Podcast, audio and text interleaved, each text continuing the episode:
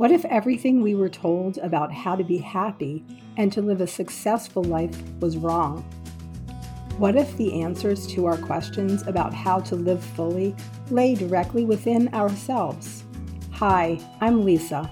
I help women just like you heal from their limiting beliefs and step into their power by connecting with their bodies.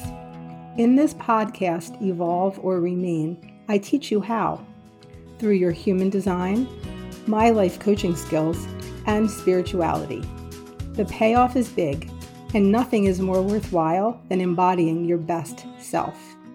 Let's make big changes together. Hello, and welcome back to the podcast. So, this week, I want to share a personal account of something that came up for me that was wow, really mind blowing. And I want to tie that into the work that I'm doing here and what I've been sharing with you on this podcast. So I, it really got my attention and validated and supported the foundation of why I started this podcast and this business to begin with. My business is centered upon healing. We can heal ourselves by taking the time to attend to what we're feeling inside, looking inward, attending to our bodies through various means.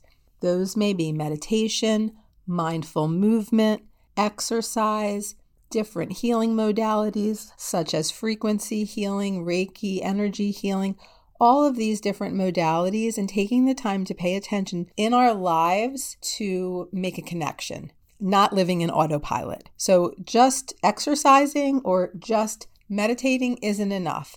It's about putting it all together, taking the time to look. We have everything we need to live mindfully. We just have to learn how to do it, as everything in the world around us is always pulling us away from that. I work with clients in their healing journey to help them figure out how to use these modalities and reconnect with their bodies. If this is foreign to you, or if you aren't sure how to connect the dots here from exercise to reconnection to the body and then to healing, I coach women through the process of healing and reconnecting to live a life of purpose. For many years, I was pulled away too. I was on autopilot too, focused on everything around me and not paying close attention to what was going on within me. I was healthy. I ate well. I exercised regularly. But that's not really what I'm talking about here. I didn't take the time to be quiet. This is hard work. This is where it takes a little bit of extra effort. It's helpful to have somebody by your side helping you through it.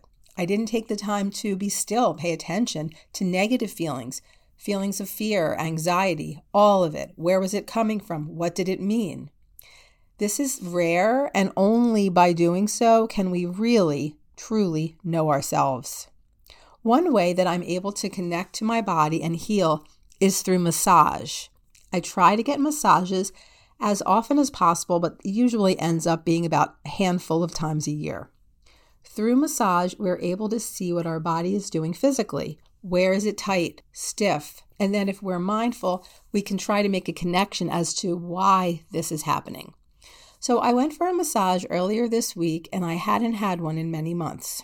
Usually I have knots and tightness in my upper back and shoulders, which the therapist has to really work through, and damn, is it painful.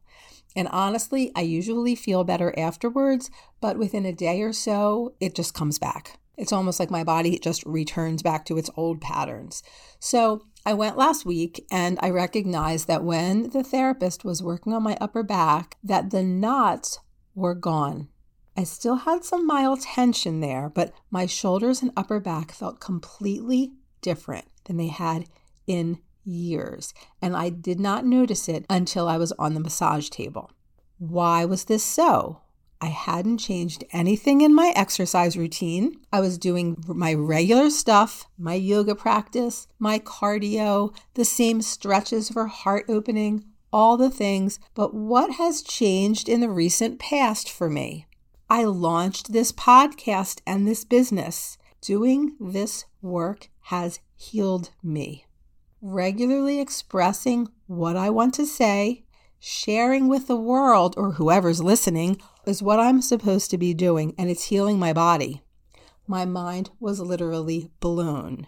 I know as a manifester in human design, which I spoke of in episode 4, if you want to look back at that, I am designed to use my voice and my defined throat energy to speak my mind and lead others. It's funny because I fully believe in all this information that I'm sharing with you, but I wasn't connecting my back tightness with the work that I've been doing in this podcast and using my throat energy, which just means speaking my mind. So, with all of this being said, it ties perfectly in with the work of Dr. Gabor Mate. I follow Dr. Mate closely. He's a psychiatrist who has spent his life's work studying how stress manifests in our bodies. He looks at how energy gets stuck in our bodies and causes disease. So, this is probably what was going on with me. He has many case studies and he has published several books. So, in his book, When the Body Says No The Cost of Hidden Stress, and his newest book, The Myth of Normal Trauma, Illness, and Healing in a Toxic Culture. Dr. Mate talks about how trauma is not what happened to you, it's what happened inside you as a result of what happened to you. And he says that that's good news because if trauma was what happened to you, like you were sexually abused or that your parents died in a war, that can't be changed. That happened. But if trauma is a wound that is incurred inwardly, you can heal that wound anytime.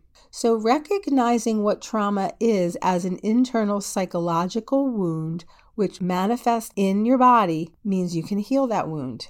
So, for me to tie this into what I was talking about with my upper back tightness, if I was holding back my thoughts and my ideas from the world, which wasn't what I was designed to do, I'm supposed to share what I think with the world and make changes in others. By holding back those thoughts and ideas, the tension was manifesting itself in my body and causing this tightness and discomfort for many years.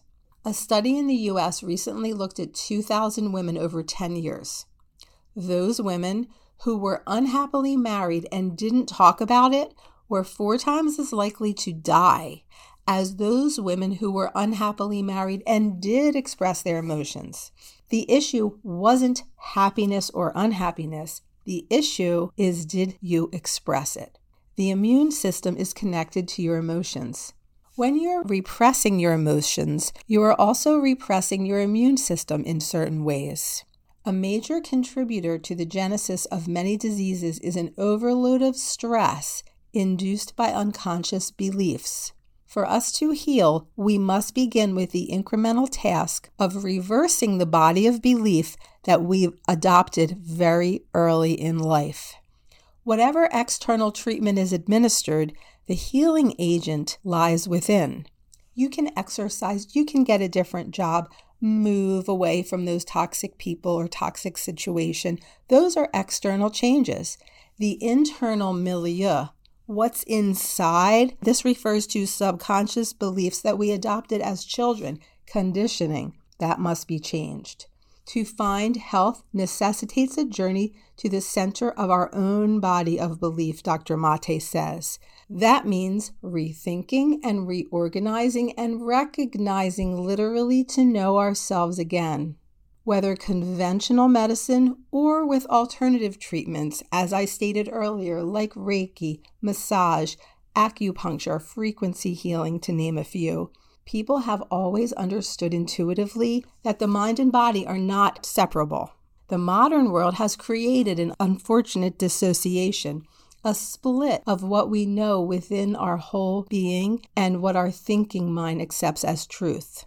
The thinking, analytical mind most often wins out. This is our loss. Dr. Mate is referring to the fact that the subconscious mind is what we need to focus on in order to change. The thinking mind is not enough to make changes.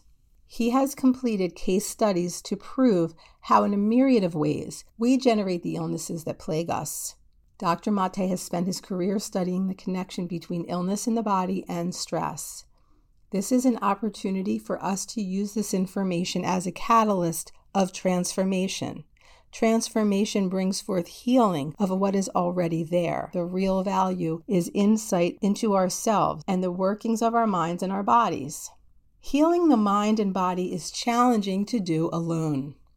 Maybe we have an exercise routine that's moving along, but we have no insight into the patterns that we have and how we interact with others and how we may not be expressing ourselves in the healthiest way to support us. I work with clients, and together we uncover blocks to help them define the goals and what they want to achieve, be it love and a healthy relationship, health in the body that is more aligned in mind and body, or a spiritual healing.